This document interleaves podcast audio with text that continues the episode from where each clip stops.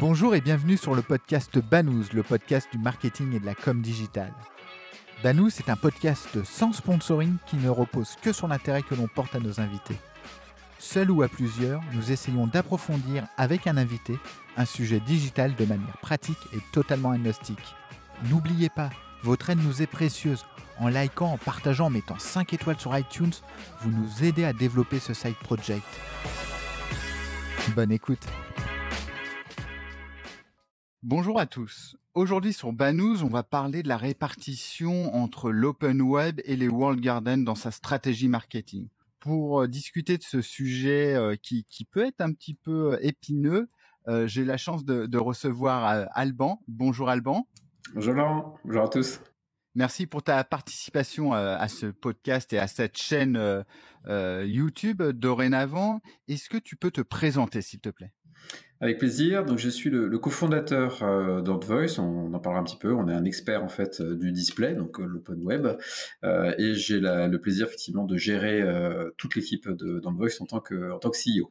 Merci pour ta petite présentation très concise.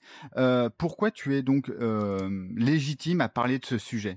Alors, le sujet que tu abordes aujourd'hui, c'est un vaste sujet puisqu'effectivement, on, on, en parlera certainement dans quelques minutes.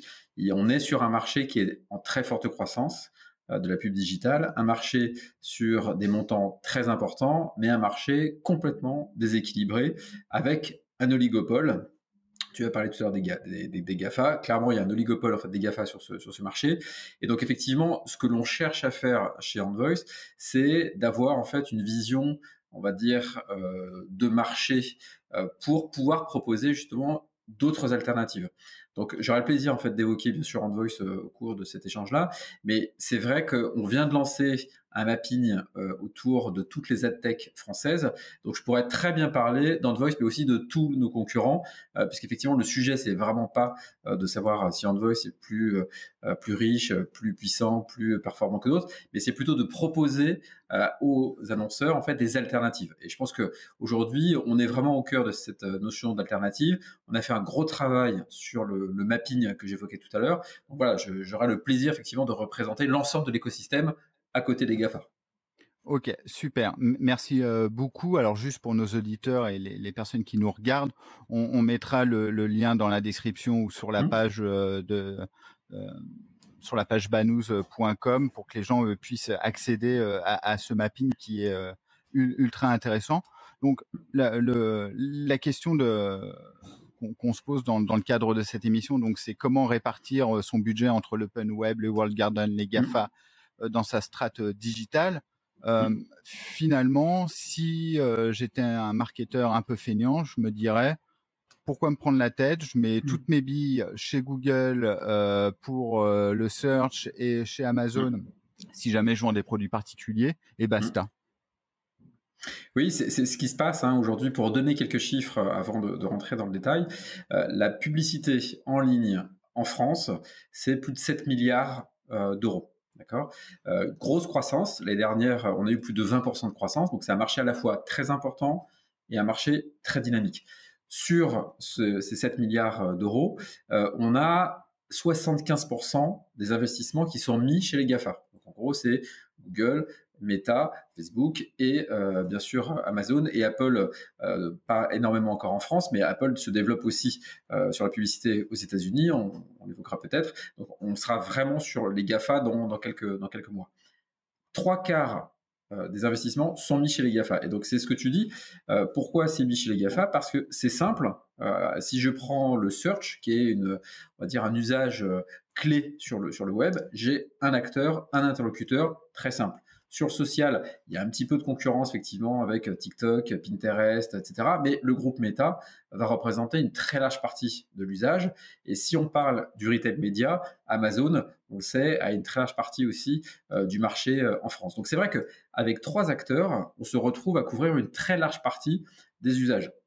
Mais comme tu le dis, il n'y a pas que des avantages non plus à mettre toutes ces billes chez ces GAFA. Et on peut estimer que quelquefois, c'est oui, un manque de temps, un manque d'énergie, un manque d'audace, euh, pour que l'on arrive en fait à, ces, à ce déséquilibre euh, complet.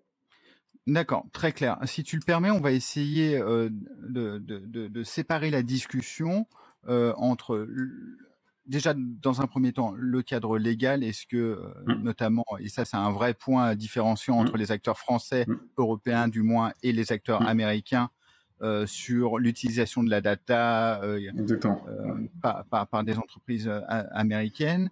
Le deuxième point, c'est la performance, parce que mine de rien, s'il n'y a pas de performance, bah, les annonceurs, on va pas les blâmer d'utiliser les solutions qui marchent, le, qui fonctionnent le mieux. Et, et, et, troisième point, et c'est là, c'est l'accessibilité. Et, et je me permettrai de, de, faire un petit cas d'usage, notamment dans le cadre de, de Banous. Euh, ça, ça, te convient comme, euh, comme Allons-y, tout à fait. Ouais, parfait. Euh, premier point, donc la, la partie juridique. Euh, on sait que euh, bah, l'Europe est soumise au RGPD, mm. que les États-Unis ont aussi des lois, qu'il y a des lois au Brésil. Enfin, le, le, RGPD a quand même fait des émules dans le monde entier. Euh, mais on sait que si jamais j'utilise une entreprise américaine, la donnée collectée par cette entreprise peut être réquisitionné par la justice américaine. Euh, et ça, ça, ça, pose un, vrai problème euh, sur, sur, sur, la donnée des, des, des Européens. Est-ce que c'est le seul point un peu touchy euh, qu'on peut avoir lorsqu'on traite avec une, une, boîte américaine? Et d'ailleurs, juste, et après je te laisse parler sur ce sujet-là, euh, récemment, on, on, a vu que, que la CNIL avait déclaré un petit peu plus compliqué que ça, mais euh, Google Analytics comme euh, très problématique et, et c'est un euphémisme que, que j'utilise. Elle a dit que euh, Google Analytics ne respectait pas fondamentalement le, le RGPD. Qu'est-ce que tu peux nous en dire de tout ça? Oui, c'est honnêtement c'est un vrai sujet. Pourquoi? Parce que on a des, des, des, marques qui sont de plus en plus sur des investissements médias, sur des prises de parole qui sont liées à, à la RSE vraiment au global, vraiment sur la responsabilité euh, donc euh, d'une entreprise. Pourquoi? Parce qu'effectivement, on a des attentes au niveau des consommateurs qui sont euh, de plus en plus importantes. Donc, on a en fait des prises de parole qui sont très fortement liées à la RSE. Et comme je le disais tout à l'heure, on a trois quarts des investissements qui sont mis sur des plateformes qui, on va le dire aussi, ne sont pas compatibles avec la RSE, notamment sur un des aspects qui est la donnée personnelle. Donc c'est ce que tu viens d'annoncer. La CNIL, lorsque euh, ils envoient recommander une mise en demeure à 42 médias aux 42 plus gros médias après avoir fait quelques sites euh, il, y a quelques, il y a quelques semaines pour leur interdire Google Analytics, ça montre que d'une manière globale, ces écosystèmes fermés non seulement, bien sûr, sont fermés aux autres, et donc euh, ça pose un problème aussi euh, à moins un autre de contrôle euh, de la donnée, mais on parle aussi de remontée d'informations donc aux, États-Unis. Et donc en violation totale du RGPD, qui est une contrainte très forte sur laquelle euh, tous les acteurs euh, en France et en Europe sont alignés, sauf justement ce type d'acteurs. Donc on va avoir en fait euh, une, discordance, on va avoir un déséquilibre au niveau de, la concurrence, hein, de la façon de faire ce, métier, mais on va avoir aussi une problématique claire au niveau des utilisateurs qui aujourd'hui ne sont certainement pas suffisamment sensibilisés à ça. Mais lorsque je mets toutes mes photos euh, de ma famille, de mes vacances, euh, mes hobbies, etc., etc., euh, sur un Facebook ou alors que je suis avec mes mails et que je partage des données qui sont relativement privées, on a des informations qui peuvent remonter euh, aux États-Unis et qui peuvent être exploitées, comme tu le dis, par différents organismes. Donc ça, c'est un problème majeur, clairement, pour le consommateur. C'est un problème majeur, je pense, pour les marques qui ne peuvent pas se retrouver associées à des pratiques qui sont, encore une fois, euh, qui ne sont plus légales. Hein, euh, on peut utiliser le mot, parce que du coup, la CNIL, c'est vraiment le mot qui a été utilisé. Euh, donc, il y a vraiment une association entre ces pratiques euh, que l'on peut, voilà, c'est une sorte, euh, encore une fois, hein, de de, business parallèle quand il peut y avoir d'autres business parallèles. Donc là, c'est le business parallèle de la, donnée. Et on est dans des pratiques qui sont illégales. Donc c'est vrai que c'est toujours un petit peu gênant de voir des annonceurs parler de RSE dans leur publicité euh, et de les voir sur des plateformes qui elles-mêmes ne respectent pas euh, ni les internautes, ni les marques, ni les environnements euh, législatifs en fait des pays. Après, pour pour pour, pour, pour nos auditeurs, pour certains, j'espère que nous avons des, des, annonceurs qui nous écoutent et, ou qui nous regardent, pour pas qu'ils fassent de, de, de syncope également. Il y a certaines entreprises américaines qui hébergent en Europe, qui rapatrient leurs serveurs en Europe pour justement dire non, non, nos données ne partent pas, mais il y a quand même un petit flou artistique parce que dès lors qu'une entreprise est américaine, elle doit être soumise euh, aux, droits euh, américains. Donc il y a, quand même des, petits euh, flous juridiques à, ce niveau-là. C'est extrêmement. Oui. on, peut, le citer. Hein. Aujourd'hui, les serveurs, par exemple, si je prends Google, hein, Google sur la partie cloud, les serveurs sont en, Belgique. Donc le, souci, mm. il n'est pas forcément sur l'hébergement de la donnée elle-même. Elle est sur la possibilité, effectivement, d'avoir des remontées de données aux États-Unis. Et ce qui est encore, ce qui est encore différent. Euh, très clair. Merci Alban déjà pour, pour cette petite euh, euh, pour cette première problématique. la deuxième qui est essentielle à, mes yeux, c'est que bah, lorsque je lance une campagne sur Google ou sur Facebook ou, ou même sur, sur, sur Amazon, ça cartonne, ça fonctionne super bien. Ça fonctionne super bien en ergonomie, en accessibilité, c'est un peu mon troisième point, mais je l'aborde là, mais et également en performance, euh, purement business, de ROI, etc. Mmh. Comment toi tu fais pour lutter contre ça? Alors, il y a deux, euh, deux idées importantes. En prérequis, c'est ce que tu dis. Aujourd'hui, on peut difficilement blâmer euh, des annonceurs, des entreprises, qu'elles soient grosses ou petites, euh, de ne pas rechercher de la performance. C'est évident que dans le contexte en plus que l'on a aujourd'hui, le contexte lié à la consommation, hein, à la, on va dire au Covid dans lequel on sort tout, juste, il y a un besoin de retrouver du chiffre d'affaires, il y a un besoin de retrouver de la marge, il y a un besoin de retrouver de la performance. C'est évident. Euh, une fois qu'on a dit ça, il y a effectivement une question, euh, il y a une double question. Il y a une question euh, de tracking de la performance et il y a une question de transparence. Le tracking de la performance, aujourd'hui, toutes ces plateformes fermées donnent quasiment forcément de superbes stats. Mais par contre, ce sont des plateformes qui elles-mêmes sont jugées parties. C'est-à-dire que ce qui est un petit peu embêtant aujourd'hui, c'est qu'on va demander à Facebook est-ce que ta campagne est bonne? On va demander à Amazon est-ce que ta campagne est bonne? On va demander en fait à Google est-ce que ta campagne est bonne? Forcément, elles sont bonnes. Le trait de génie de Google pour pouvoir avoir euh, cette part de marché sur le marché de la publicité digitale, c'était de fournir cet outil Google Analytics qui permet non seulement de traquer les campagnes de Google, mais qui permet de traquer les autres campagnes.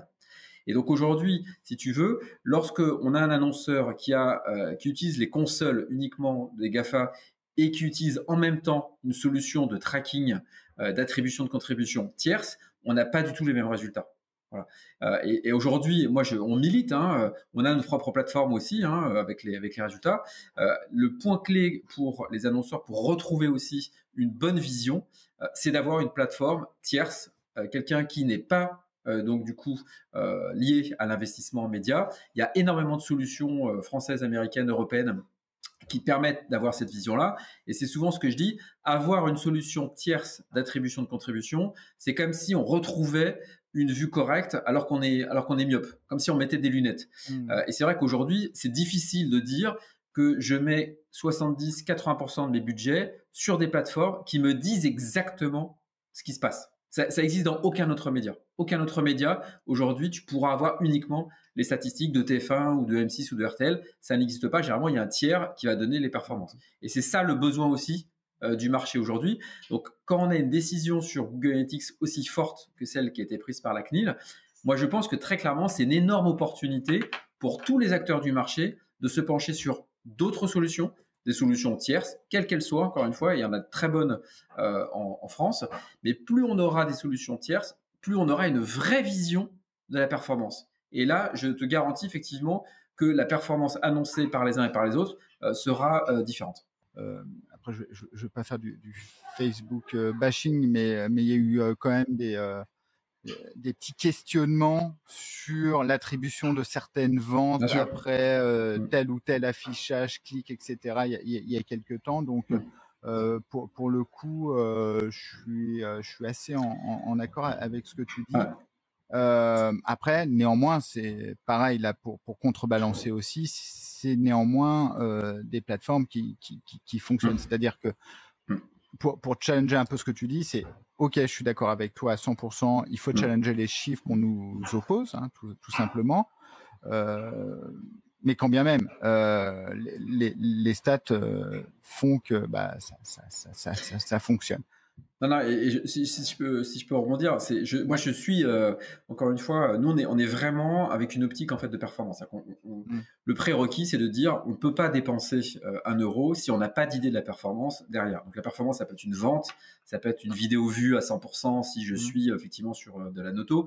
Mais c'est vrai que trop longtemps, le marché a proposé des solutions qui ressemblaient à celle un peu de la, de la télé, mais sans avoir les avantages en fait du tracking. C'est-à-dire que mmh. quand une campagne euh, est faite sur la télé euh, avec euh, avec un volume de GRP très important, un chiffre, un montant très important, il y a toujours une analyse des ventes qui est faite à côté.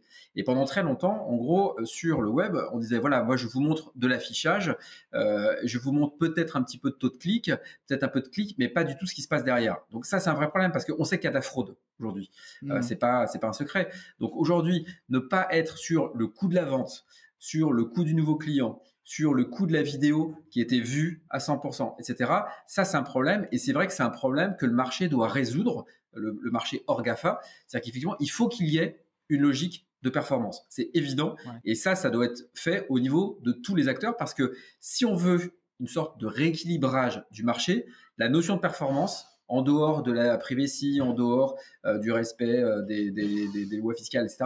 La notion de performance, elle est tout de même au cœur du sujet. Donc euh, voilà, c'est, c'est, l'idée, c'est pas de blâmer effectivement les, les, Gafa, c'est de retrouver de la transparence, de retrouver une bonne vision, et puis à la fin, si tout le monde a les mêmes armes, eh ben que le meilleur gagne. Puis il y aura une meilleure répartition. et c'est exactement ça. Je pense que L'idée, c'est pas de dire les GAFA, faut arrêter les GAFA, c'est vraiment pas ça. C'est de rééquilibrer et de dire effectivement les GAFA apportent énormément de choses. Euh, lorsque tu euh, cherches une requête, quand tu veux toucher quelqu'un, bah oui, il passe du temps sur Google, il passe du temps sur euh, sur Facebook, il faut bien sûr y aller. C'est juste une question en fait de rééquilibrage pour pouvoir avoir le, meilleur plan et le meilleur retour sur investissement global pour l'annonceur.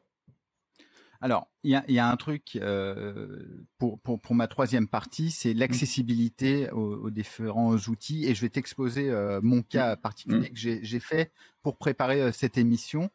J'ai regardé si je pouvais mettre un euro d'investissement par jour pendant cinq jours sur YouTube pour promouvoir Banous. Et en fait, je peux. Ça veut dire que je peux payer un euro par jour et j'ai accès à une plateforme qui a été développée par des ingénieurs absolument euh, brillantissimes. Et ça, malheureusement, alors YouTube c'est un peu un mauvais exemple parce qu'il n'y a pas de feu Dailymotion, mais euh, ce que je veux dire c'est que ça serait très difficile pour moi de lancer une campagne pour un euro par jour avec un acteur français. Et cette, euh, cette capacité à proposer des outils euh, et notamment on le voit avec, euh, c'est un autre sujet, je déborde un peu, mais mmh. le, le, business local en fait, mmh. où on mmh. essaye de, de, dire à la petite épicerie du, coin, au boucher, etc., fais un petit peu de Facebook Ads, etc., parce que c'est important pour ta, notoriété, ça peut augmenter tes ventes. Euh, ouais, mais sauf qu'ils ont tout compris. C'est-à-dire que moi, avec 10 euros, je lance une campagne, j'appelle une agence web française, enfin une techno web française, je dis j'ai 10 euros à, pour tester, et ils me raccrochent au nez. 100% Comment des choses, toi? Non, 100% d'accord. Aujourd'hui, en fait, euh, si on regarde euh, les avantages en fait des plateformes euh, Gafa, il y a une notion de puissance. Encore une fois, le reach de Google, le reach de Facebook, le reach, donc en gros la pénétration. Hein, ce qu'on appelle le reach, c'est la pénétration. Mmh. on a une puissance de feu en termes de couverture des internautes qui est phénoménale. On a une richesse d'informations et parce qu'il y a beaucoup d'usages, de la profondeur euh, d'usage qui est très importante. C'est-à-dire que non seulement je touche beaucoup de personnes, mais en plus derrière, il y a énormément de données, de données qui permettent en fait euh, de pouvoir euh, affiner. Et ça, ça passe effectivement par ensuite au niveau de l'exploitation, par des plateformes qui permettent de faire assez simplement du coup des campagnes. Alors, il y a un, donc c'est vrai que c'est quelque chose de très positif parce qu'aujourd'hui, euh, typiquement, j'étais à une conférence hier sur la télé connectée. Euh, donc, en gros, un nouveau sujet, un nouveau canal qui va, qui représente à peu près 25 millions d'euros aujourd'hui et puis qui est forcément amené à être en, très forte croissance. Et ce qui ressortait des discussions entre les agences, les annonceurs euh, et les telcos, euh, et les chaînes, on va dire les, les parties prenantes, c'était de dire, bah oui, vivement le média planning. Donc on est en train de dire, on revient à un système qui est le système de la télé j'ai une agence qui me définit un plan média, donc forcément avec du temps, de l'énergie, etc. Donc forcément un gros budget. Euh, et ensuite, je vais segmenter, je vais choisir tel ou tel euh, segment sur la télé connectée. Et j'étais en train de me dire, il y a un débat sur quand est-ce qu'on pourra avoir effectivement euh, des outils média planning. Et je me disais, mais aujourd'hui, 80% du digital n'a pas d'outils de média planning. Ça passe par des interfaces, comme tu le dis, qui sont des interfaces très simples. Qu'est-ce que je veux faire comme stratégie? Est-ce que c'est de la notoriété? Est-ce que c'est de, la, de la prospection? Est-ce que c'est du reciblage? Est-ce que c'est de la feed, etc. Donc, il faut pouvoir traiter déjà tous les sujets. Euh, quels sont les formats? Euh, et derrière, quels sont les objectifs que j'ai, donc à la fois en termes de budget par jour, en termes d'objectifs, euh, voilà, est-ce que c'est de la vente, etc. Et ces solutions-là, je pense que c'est ce qui manque clairement en fait au marché, c'est de proposer des interfaces qui permettent pour un petit acteur ou même une PME ou même une ETI de reprendre le contrôle aussi sur ces investissements euh, médias. Et donc, c'est un vrai sujet, euh, très, très, très, très honnêtement. Euh, c'est un sujet sur nous lequel on, travaille. On a des belles interfaces, mais qui sont gérées en fait par l'équipe chez, chez Voice.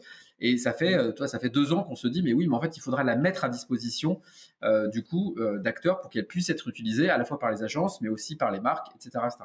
Donc, il y a des services qui existent aujourd'hui, il y en a, a quelques-uns. Je pense à Ouest France qui a lancé sa, plateforme. Euh, on a euh, TF1 qui a lancé aussi une plateforme permettant de faire euh, un certain nombre de, choses.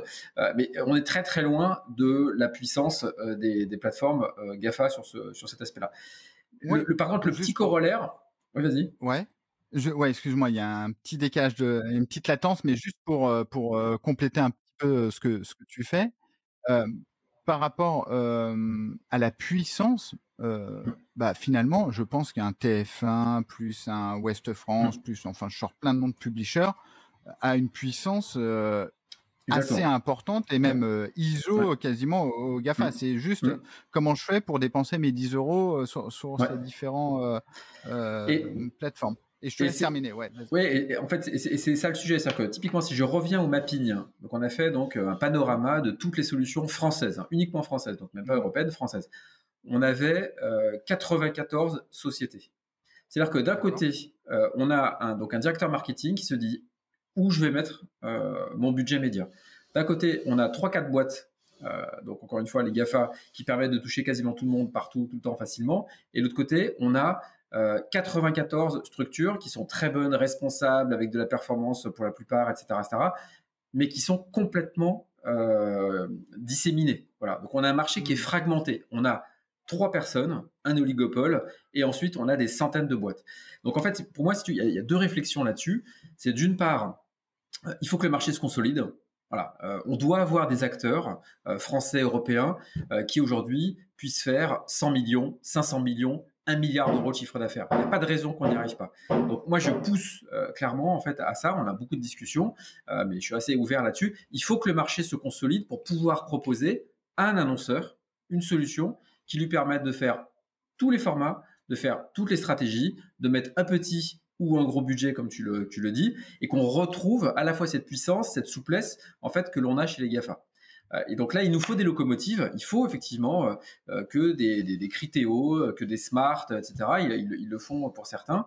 Et ce rôle de locomotive pour pouvoir créer des alternatives puissantes et crédibles face aux au, GAFA. Et je pense qu'il y a une opportunité très forte parce que non seulement les GAFA ont un rôle encore une fois légèrement déséquilibré, mais, mais aujourd'hui on est dans une transparence qui est en train de disparaître. Euh, je ne sais pas si tu as vu euh, comment ça se, gérait euh, sur, ta, sur, ta, sur ta campagne, mais de plus en plus, on a des GAFA qui te disent donne-moi ton budget et je m'en débrouille. Voilà, je ne te dis pas exactement où ça va aller, je te dis pas exactement si ça va être du retargeting, de l'acquisition, est-ce qu'il y aura 5 de répétition ou 25 de répétition, c'est pas ton problème, je fais quelque chose de simple. Mais ça, c'est un vrai problème pour les marques parce qu'elles ne savent plus où elles se trouvent.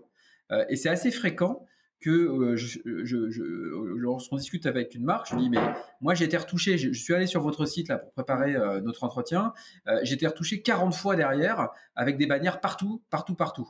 Et ils me disent ah non non ça, m'étonnerait parce qu'on fait pas de retargeting. Capture d'écran, bien sûr Google, mmh. et je leur dis mais si. Et ils me disent ah oui mais c'est vrai que du coup on est sur des campagnes où on sait plus tout à fait où on est comment on est utilisé, etc. Donc la, notion de transparence, pour moi, est un véritable quand même enjeu. Et ça, c'est quelque chose justement que les adtech euh, françaises ou européennes peuvent prendre en compte, d'être complètement transparents sur la façon dont une marque est diffusée.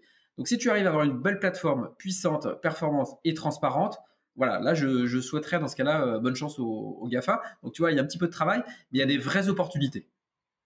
Ouais, c'est euh, pour, pour terminer euh, notre discussion, c'est que on, voit que quand même, donc tu, tu citais Criteo, Smart, enfin même l'écosystème quand même français est quand même assez bouillonnant. Il y a, il y a la capacité de, de, faire plein de choses. Mmh.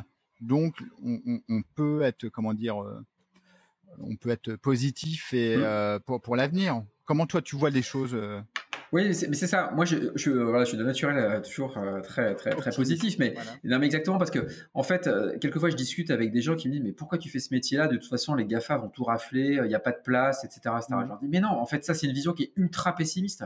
Aujourd'hui, on a un marché qui va faire cette année autour des 9 milliards. on a déjà, bah, déjà à 25% de 9 milliards, ça commence à faire 2 milliards, donc c'est un marché qui est assez intéressant. Mais surtout, je pense qu'on est arrivé à une sorte d'acmé. Voilà, un point de rupture. Aujourd'hui, on le voit déjà l'année dernière, euh, le display a une, plus une croissance plus importante que le search. C'est la première fois mmh. sur, euh, depuis des, années, des années et des années. Donc, pour les raisons qu'on a évoquées tout à l'heure, respect euh, des données personnelles, on voit bien effectivement qu'il y a des positions qui sont difficilement tenables d'un point de vue fiscalité, etc. Donc, on voit bien qu'il y a quand même un changement qui va s'opérer. et surtout, je pense que c'est aussi à, donc à, l'offre, donc en gros à toutes les attaques, de se dire remettons-nous en cause pour proposer une solution qui réponde aux besoins d'un directeur marketing. Un directeur marketing, il n'a pas 75 personnes dans son équipe si c'est une grosse boîte, et si tu es une petite boîte, tu n'as pas 12 personnes pour gérer ta campagne. Donc il faut avoir des solutions, encore une fois, euh, qui soient puissantes, qui soient souples, qui soient transparentes, qui soient simples, etc. Et ça, c'est aussi au marché de le créer. Voilà. Donc euh, nous on travaille dessus euh, euh, chez Handvoice. Hein, on se dit il y a quelque chose à faire. et évidemment, il faudrait qu'on soit plusieurs pour pouvoir proposer vraiment une offre qui réponde à ce besoin. Si le si l'offre est bonne, j'ai pas de doute au fait qu'un directeur marketing ou une directrice marketing teste et se dise bah oui, il existe autre chose que les GAFA. Mais c'est à nous de proposer aussi des solutions. On peut pas juste euh, blâmer les, les, les, GAFA en permanence. Et voilà, je le fais, je le fais assez souvent. Mais du coup, il faut qu'on propose des solutions. Et ça, c'est ça qui m'active euh, aujourd'hui. Et je pense que, comme tu le dis, on a un écosystème en France au niveau de la data science, au niveau des ingénieurs, etc., qui est formidable. Donc on a tout aujourd'hui pour proposer une solution euh, telle que j'ai pu la décrire tout à l'heure et rééquilibrer le marché. C'est à nous de jouer aussi. Écoute, euh, bah, merci, merci Alban. Je pense qu'on pourrait en parler pendant, des heures, mais 28 minutes et, et le, temps d'une vidéo Banous est, de 30 minutes. en une minute, est-ce que tu as un livre, un site, un podcast, un truc pour que continuer à progresser euh, en, marketing digital? Enfin, qu'est-ce que tu peux nous proposer? Est-ce que tu as un... Ouais, alors sur, sur, le marketing digital, il y, a, énormément, énormément effectivement de, de, choses. Donc, euh, c'est vrai que moi j'utilise de plus en plus. J'ai pas une source, mais c'est vrai que j'utilise de plus en plus en fait Spotify euh, comme une porte d'entrée justement euh, à toutes les, les, les, les, vidéos et puis les, podcasts. et c'est mmh. vrai qu'aujourd'hui, je construis plutôt avec cette porte d'entrée. J'ai pas simplement un podcast préféré. J'en consulte beaucoup, beaucoup. je suis en remote, je fais du train pas mal. et c'est vrai que j'utilise, j'utilise Spotify pour pouvoir utiliser toutes les facettes qu'elles soient très généralistes ou très techniques. Donc voilà, mon conseil serait plutôt effectivement d'utiliser euh, voilà, type un service comme Spotify euh, avec des mots-clés, c'est très simple et on a tout ce qu'il faut, euh, des choses très précises à du, des, éléments généralistes et chacun pourra faire son, son choix dans cet univers qui est absolument incroyable. Écoute, merci beaucoup Alban. Si les gens veulent te contacter, je pense qu'on peut te contacter via LinkedIn. Exactement, il n'y a pas de, de souci, je réponds moi-même aux messages, donc euh, on peut me contacter sur, sur LinkedIn avec, euh, avec plaisir. Merci d'avoir écouté cet épisode de Banous. N'oubliez pas, votre aide nous est précieuse. En likant, en partageant, en mettant 5 étoiles sur iTunes, vous nous aidez à développer ce site project. Et retrouvez-nous sur le site banous.com, banous b a 2 n o u z e.com. À bientôt.